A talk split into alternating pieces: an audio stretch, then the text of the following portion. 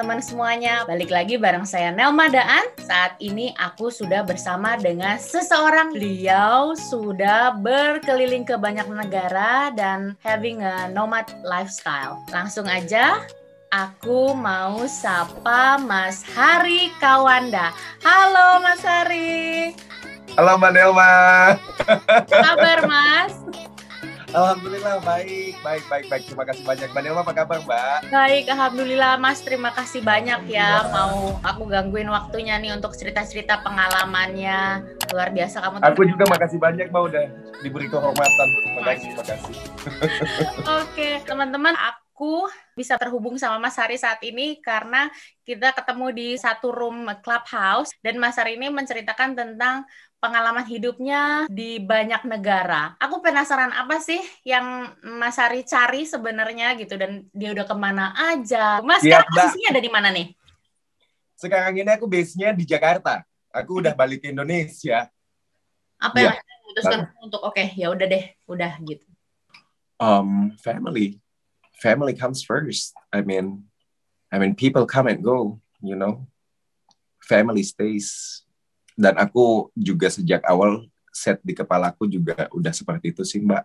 I mean, aku udah bilang aku pengen pergi itu segala macam. But if there is anything happen to my family, then family comes first. Nggak, nggak, nggak bisa dibantah. My my family is my number one. Eh, awalnya tuh memutuskan untuk keliling dunia itu gimana sih, Mas? Jadi zaman dulu itu kurang lebih aku aku kan kuliah 2002 terus lulusnya 2006 wisuda di 2007. Aduh, Wah, ini umur berapa itu? jauh banget ya. Umur berapa itu? Wow, masih muda sekali kamu, Mas. Em, begitu aku lulus terus alhamdulillah langsung dapat kerjaan. Waktu itu kerjaannya di kontraktor untuk em, Australian Embassy, base-nya di Jakarta. Alhamdulillah udah dapat kerjaan. Ternyata kerjaannya bagus ya, menyenangkan, gajinya juga oke banget. Bisa dibilang anak-anak muda pada umumnya lah ya punya punya mimpi mimpi mimpinya juga standar lah pada saat itu. Kayak cuman bilang gue pengen punya motor gue pengen punya mobil gue pengen punya rumah habis itu nikah punya anak kali ya. Standar Gitu, patternnya udah- gitu ya. oh that, that's our pattern. Aku juga punya mimpi yang sama aku bahkan udah set semuanya. Oh umur sekian umur sekian umur sekian. And I was like pokoknya aku set umur 30 aku harus sudah punya rumah dan well maybe that's my time to settle down punya keluarga. Tapi ternyata nasib berkata lain dalam hal ini sisi positif lah ya Hmm. ternyata alhamdulillah aku diberikan kesempatan untuk memiliki semua itu bahkan sebelum umurku 25 tahun waktu itu karena kebetulan dapat pekerjaan yang menyenangkan itu ya aku udah punya motor mobil udah traveling ke mana-mana hobi udah menggila jalan sini situ photography everything Gitu ya. ya basically that time seperti inilah Oke. punya tabungan pada saat itu tabungannya alhamdulillah udah cukup sebenarnya untuk beli rumah di outskirtnya Jakarta lah, let's say Bintaro BSD Bogor pada saat itu ya. A house mau di mana pun I could afford it pada saat itu. Terus jadinya it was kind of like a wake up slap buat aku. Kayak terus kamu mau ngapain nih? Belum umur 25 berarti kalau udah mampu siap nikah langsung kayak it's like a wave wow it's like no I'm not ready for this. Aku nggak oh no no no no no no no no no. Itu langsung muncul banyak banget pertanyaan di kepala. So pengen kamu ngapain? Pengen dibawa ke mana hidup kamu? Ini tuh pas segala macam. Terus jadi ingat salah satu mimpi waktu kecil itu aku pengen keliling dunia sebenarnya gitu. Nah selama ini kan aku selama kerja udah sempat keliling Indonesia. Aku mikir mungkin sekarang saatnya buat keliling dunia kali ya. Ngapain nih mau keliling dunia? Salah satunya memang otomatis adalah pengen pengen lihat tempat-tempat yang indah. Aku pengen ketemu banyak orang, Hmm. dengerin cerita mereka. Hmm. Because I'm a story collector. Aku seneng banget dengerin cerita. As much as I like to tell stories, aku pengen menyebarkan cinta. And that's that. Ketika sudah mendapatkan semuanya kayak ada merasa sesuatu yang kurang gitu ya Mas yang belum dicapai sampai akhirnya balik lagi lihat-lihat apa sih yang gue mau gitu. Jadi menentukan rutenya itu di awal kan sebelum mau berangkat gitu ya Mas. Waktu zamanku itu kayaknya orang Indonesia paling nggak komunitas-komunitas di lingkaranku lah Mhm. Paling jauh pada saat itu travelingnya ya sampai ke Thailand lah, udah keren banget. Jadi aku udah bikin rute. Oke, berarti aku dari Jakarta, nanti em, rutenya aku bakal naik darat, nyebrang di Merak, ke Sumatera, nyebrang ke Batam, nyebrang ke Singapura. Ini kan ceritanya gembel banget nih. Terus dari Singapura nanti nyebrang ke Malaysia, terus Malaysia pelan-pelan naik, terus nyebrang ke Thailand, dari Thailand, Laos, Vietnam, Kamboja, habis itu pelan-pelan naik ke Cina. Itu mimpi ya, Oke. mimpinya, mimpinya seperti itu nih.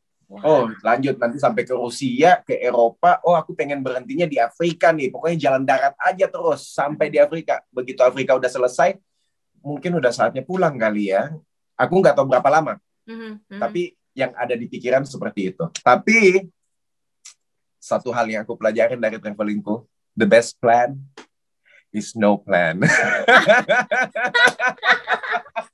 Pokoknya sejak awal pun udah nggak ada yang sesuai dengan planku. Udah udah kebongkar aja lah. Jadinya ngikutin aja udah. begitu sampai di Singapura ngapain aja terus udah langsung plan apa ngelihat-ngelihat untuk ke mana lagi gitu atau gimana?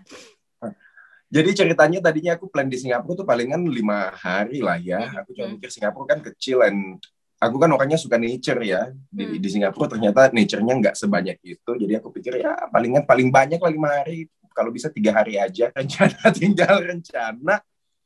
Aku udah mempersiapkan banyak hal sebelum keberangkatan.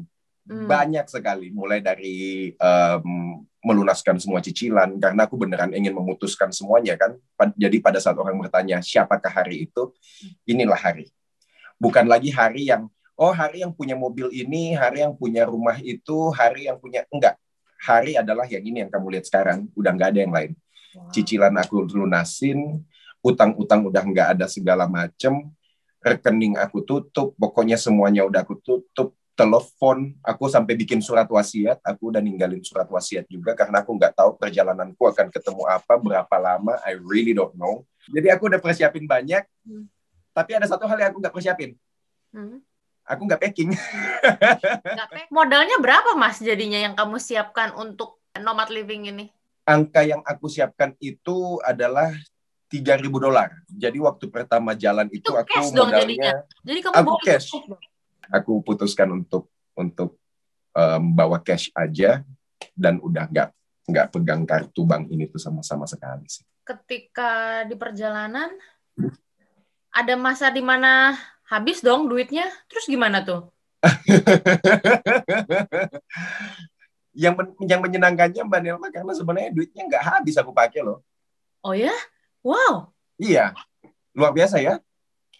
Aku modal jalan-jalan 3.000 dolar. Terus aku lima bulan pertama, aku jalannya itu berarti udah ke Singapura, Malaysia, Thailand, Myanmar. Hmm. Yang lain aku sempat main sedikit ke Laos lah, but I I don't really count it. Tapi intinya empat negara dalam waktu lima bulan. Aku habisin cuma setengahnya 1.500 dolar. Itu berarti dalam lima bulan 1.500, berarti satu bulan 300 dolar. Kalau mau diperkecil lagi, berarti per hari kurang lebih 10 dolar. Ya. And I made it to travel to four countries.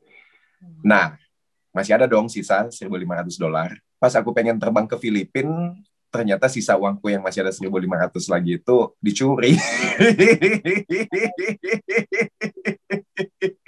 Mules aku dengarnya mas. Jadi nggak habis aku pakai, mbak. Aku pakai cuma setengah. Setengahnya dicuri.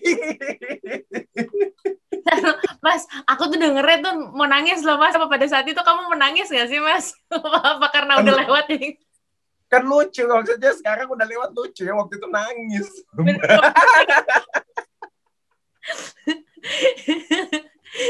Iyalah. ngebayang ngebayangin muka kayak gini kan orang pada bilang wah preman nih piercing lah brewok nangis. Aku itu yang aku nangisnya sesenggukan yang beneran sesenggukan yang kayak anak kecil diambil permennya. Oh Ini- Tuhanku, ini sosok-.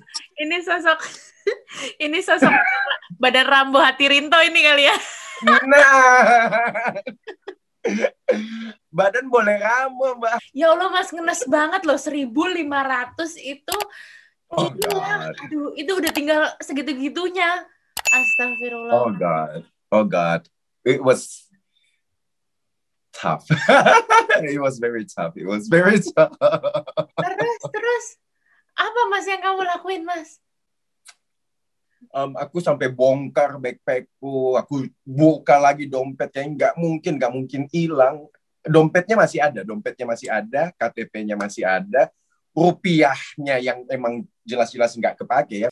So basically yang hilang beneran cuma US dollars-nya. And I suspect harusnya orang yang punya akses ke dompetku lah ya yang ngambil. But siapa pun itu, it doesn't matter anymore at all. Aku balik ke kamar, aku bilang, aku kan udah masuk hostel nih, saya udah nyampe di Filipina, masuk hostel, udah pengen santai, ah asiknya negara baru lagi, explore gitu. Langsung bilang, ya pengen bayar.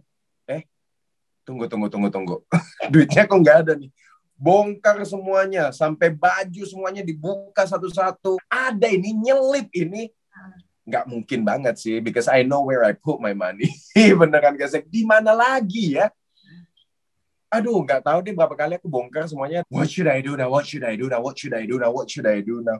Tapi satu hal yang aku sangat senang adalah di tengah-tengah kesedihan dan tangisanku itu oh terima kasih Tuhan tidak pernah sedetik pun aku berpikir ataupun terlintas di pikiranku bahwa hari ya udah sekarang udah nggak punya uang kan? Toh kamu udah jalan-jalan lima bulan sekarang saatnya pulang ya. No. Ya, no I'm not gonna do that. No no no no no no gak no, menyurutkan no, no, niat kamu untuk pulang gitu mas? Sama sekali nggak ada sama sekali nggak ada kamu kan selalu bilang pengen keluar dari comfort zone kamu you're looking for a challenge you want to grow So this is it. This is what you're looking for. So don't don't even think of going back home.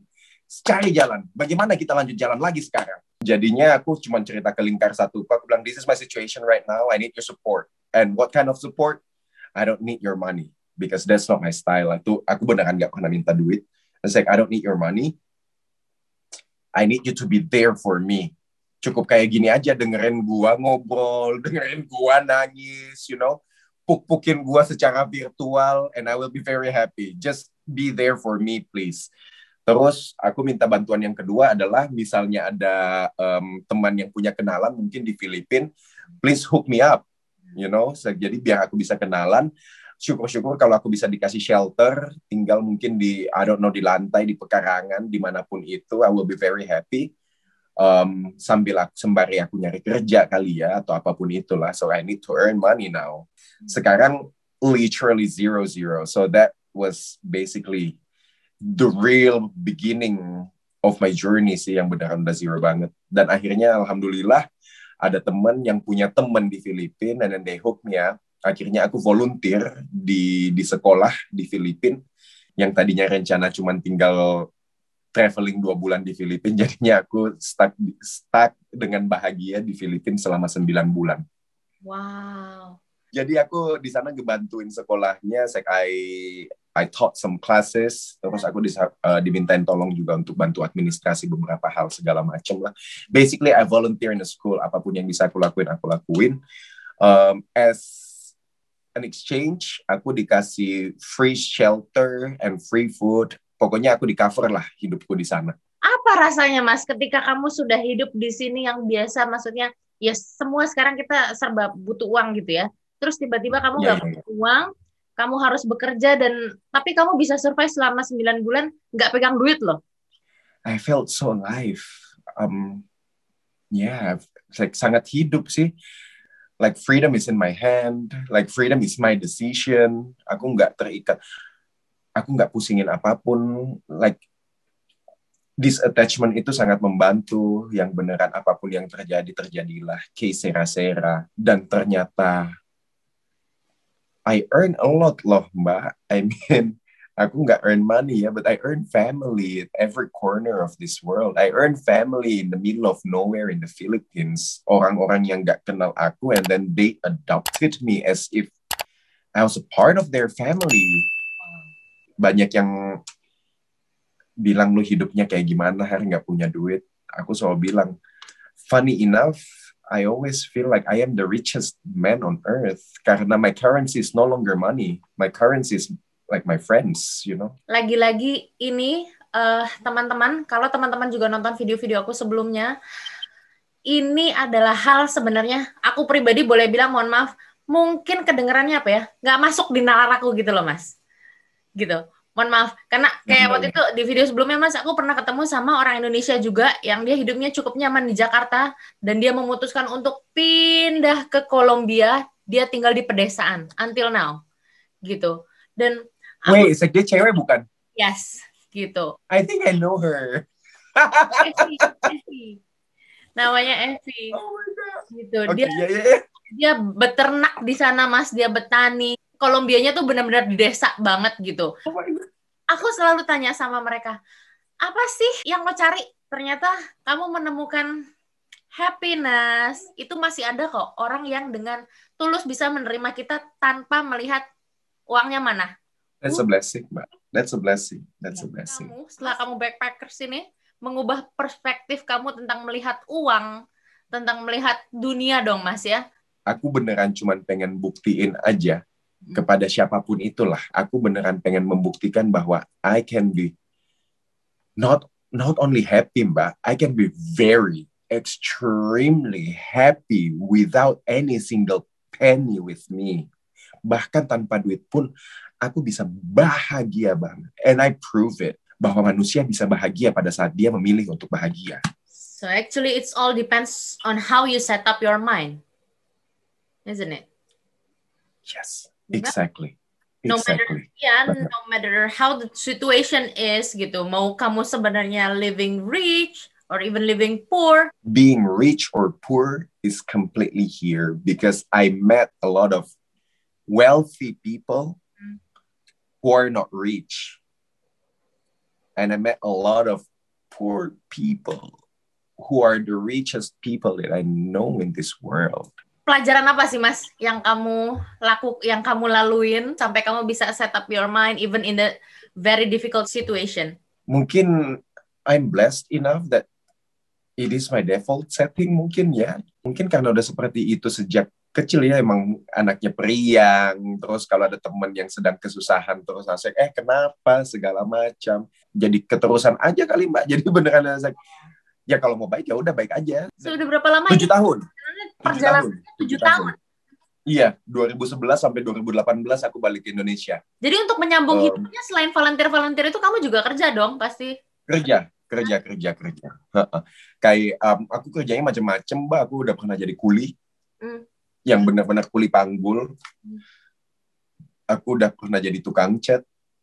Aku udah pernah jadi tour guide. Aku pernah jadi fotografer. Aku pernah jadi guru. Aku pernah jadi tukang pijat aku pernah jadi staff PBB aku Hmm. pernah kerja buat Kementerian Pendidikan Chile. Like range-nya luar biasa banget sih. Mulai dari yang literally di jalan sampai beneran di belakang kantor yang megah dan mewah menawan.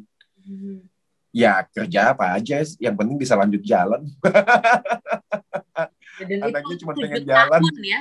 Gila sih. Iya iya mbak wow. Dari dari Filipina habis itu kan aku lanjutnya ke ke Hong Kong. Hmm. ceritanya pengen ke mainland terus nyampe Hong Kong ternyata kaget di sana mahal. Jadi aku tidur di bandara dua bulan. Kayak film apa Sampai- itu? Kayak film The yang Terminal The Terminal Tom Hanks. Jadi aku di bandara dua bulan sampai akhirnya aku dapat kerja jadi tukang cat Hmm. jadi aku kerja jadi tukang cat dapat duit em, baru deh masuk ke mainland jalan-jalan bentar kan jalan-jalan sebulan visanya dapat sebulan. Terus balik ke Hong Kong lagi lanjut tidur di bandara lagi. Habis dari Hong Kong terus aku dapat em, bla bla bla long story short di sana juga ada cerita yang panjang juga. Dapat kesempatan untuk volunteer di Chile sebagai guru bahasa Inggris. Jadi aku langsung pindah dari Hong Kong langsung ke Chile. Terus aku volunteer di Patagonia. So aku tinggal di Patagonia selama kurang lebih 8 bulan. Hmm. Terus aku lanjut volunteer, masih volunteer sebagai guru bahasa Inggris di Easter Island, Pulau Paskah. Itu salah satu pulau terpe- paling terpencil di dunia. Another story, aku traveling ke, ke Antartika for free. wow Um, terus aku ke Brazil, aku di Brazil juga setahun, terus Peru, Kolombia, Ekuador, Bolivia, Argentina, ya itulah kurang lebih lah Gile mas. Dan itu ajaib banget nggak pernah se sekilas pun untuk mau pulang. Enak di jalan jadi mas dari sekian banyak tempat itu your favorite destination mana? Selain Indonesia lah ya Hmm. um, banyak eh semua tempat indah. Um, terdengar klise sekali lagi ya tapi semua tempat indah soalnya buat aku tempatnya bukan cuma indah tapi punya cerita. Jadi semua tempat punya cerita. Berat banget sebenarnya untuk memilih tapi kalau harus memilih Chile sih. Buat aku Chile is my most favorite country up there with Indonesia. Buat aku Chile rumah kedua aku lah setelah Indonesia kenapa mas? Apa karena orang-orangnya atau karena view-nya? Everything. Everything. Aku aku juga senang dengan kulturnya Chile. Um, secara geografis indahnya luar biasa. Buat aku Indonesia kawin sama Chile kita udah nggak perlu ke mana-mana lagi. Nggak pernah kangen masakan Indonesia mas? Sepanjang perjalanan aku aku bawa bumbu-bumbu Indonesia tapi bukan bukan semata untuk kekangenanku tapi when we travel kita bawa bendera negara kita ya ada beban juga kayak saya aduh ada kita bawa bendera Indonesia nih. Jadi kadang kalau jalan as a part of a cultural exchange yang paling sering orang tanyain, makanan Indonesia gimana sih? I like, let me cook you something. Jadi, Jadi aku bawa bumbu, biasanya aku masakin, gitu aja, Mbak. Kamu bisa pede backpacking ninggalin ini semua gitu karena kamu uh, yakin kamu udah punya skill nggak sih mas? Kayak kamu tiba-tiba bisa jadi uh, painter, kamu bisa jadi di PBB, jadi fotografer, at least kan kamu punya skill itu. Atau jangan-jangan skill itu baru kamu tahu kamu punya setelah kepepet, the power of kepepet. Punya skill tentu tidak. Kayak ngechat, ditanyain, kamu bisa ngechat? Bisa. I mean ngechat kan tinggal gini, sekian ngechat aja udah. Tapi kamu profesional painter nggak? kan mereka nggak nanya mereka cuma tanyanya bisa ngecat apa enggak ya bisa habis itu tinggal belajar aku belajarnya di jalan semuanya wow. semuanya belajar di jalan tapi itu loh mas aku salut banget sama orang-orang yang belajar dari jalan belajar kehidupan itu justru menjadikan mereka biasanya nih yang aku notice mas termasuk mas Hari nih kalau mereka belajar di jalan itu belajarnya kan langsung kehidupan di jalan itu kan keras banget mereka tuh biasanya jauh lebih humble dan grateful in every way Wow, Amin. itu tuh yang salut banget sama orang-orang kayak gitu termasuk Mas Ari. Di luar yang kehilangan uang tadi Mas, what is your craziest experience? Wah, de definisi gila apa ya? saya ada banyak pengalaman gila saya. Iya sih, gue jadi mikir apa ya gila ya? Kayaknya semua yang dialami tadi kayak itu dong. Dung, dung, dung, dung. Uh, iya kan? Cerita favorit yang selalu aku ceritain pada saat orang tanya pengalaman yang paling gila apaan sih? Mungkin pas aku ditodong sih, Mbak aku bilang itu sih pistol like door pistol aku ditodongnya pakai like real gun like real gun in between my two eyes and my forehead itu sih aku bilang pengalaman yang paling gila aku pengen dirampok itu di Brazil pelajaran hidupnya adalah Tuhan tuh nggak pernah ninggalin umatnya Tuhan selalu mendengarkan doa manusia makanya pada saat kita berdoa kepada Tuhan percaya dan yakin bahwa itu akan dikabulkan. Ya. Karena sejauh pengalaman hidupku, I believe in the power of prayers. Gila mas, gue denger itu deg-degan juga loh mas. Gila bayangin itu yang kayak kalau di kepala lo, aduh gila. Kamu kan tadinya udah set up, pokoknya gue mau ninggalin Indonesia, gue mau pergi, gue tinggalin semuanya gitu, dan gue nggak tahu kapan balik. But are you happy mas? Um, it was tough, hmm. but I'm happy dari semuanya yang sudah kamu jalanin, what is the most important lesson yang kiranya kamu nggak bakal dapetin kalau kamu nggak backpacker ini? Yang paling adalah acceptance sekali ya, kemampuan untuk menerima, ikhlas kali ya. Hmm. Tapi mungkin yang paling itu mbak, lagu apa pun itu hmm. kita terima. Wow. Kita percaya itu yang terbaik ya. Uh, Mas, ini sudah panjang juga rupanya obrolan kita ya, Mas Hari. Teman-teman gimana? Udah dengerin ini ikut ngos-ngosan juga ya, yang pastinya banyak ilmu yang bisa uh, teman-teman dapat di sini. So Mas Hari, makin sukses, sehat terus Mas. Mudah-mudahan kapan-kapan ngobrol-ngobrol lagi ya. Amin, amin, amin, amin. Terima kasih sama-sama Mbak Nelma, sama-sama sukses ya. Teman-teman terima kasih banyak udah nonton ini. Mudah-mudahan ini bisa jadi bermanfaat dan bisa motivasi kamu untuk lebih baik lagi. Kalau gitu sampai di sini dulu. Sampai ketemu lagi di video berikutnya. Assalamualaikum. Dadah. Thank you.